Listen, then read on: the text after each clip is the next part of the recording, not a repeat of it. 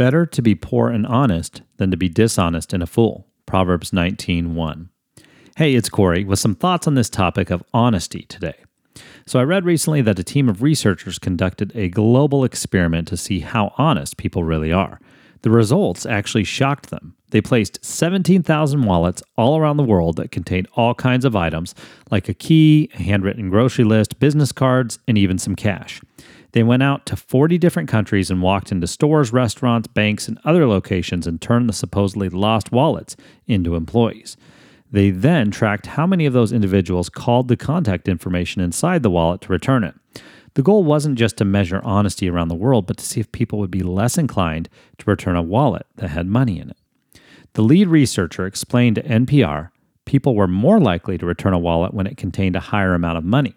At first, we almost couldn't believe it and told him to triple the amount of money in the wallet. But yet again, we found the same puzzling finding. As it turns out, if the wallet had cash in it, people were much more likely to try and return it. And even crazier is that the trend repeated itself in every country. The researchers believe that the study shows that at the end of the day, people don't want to behave in a way that negatively affects someone else, even if that person is a stranger.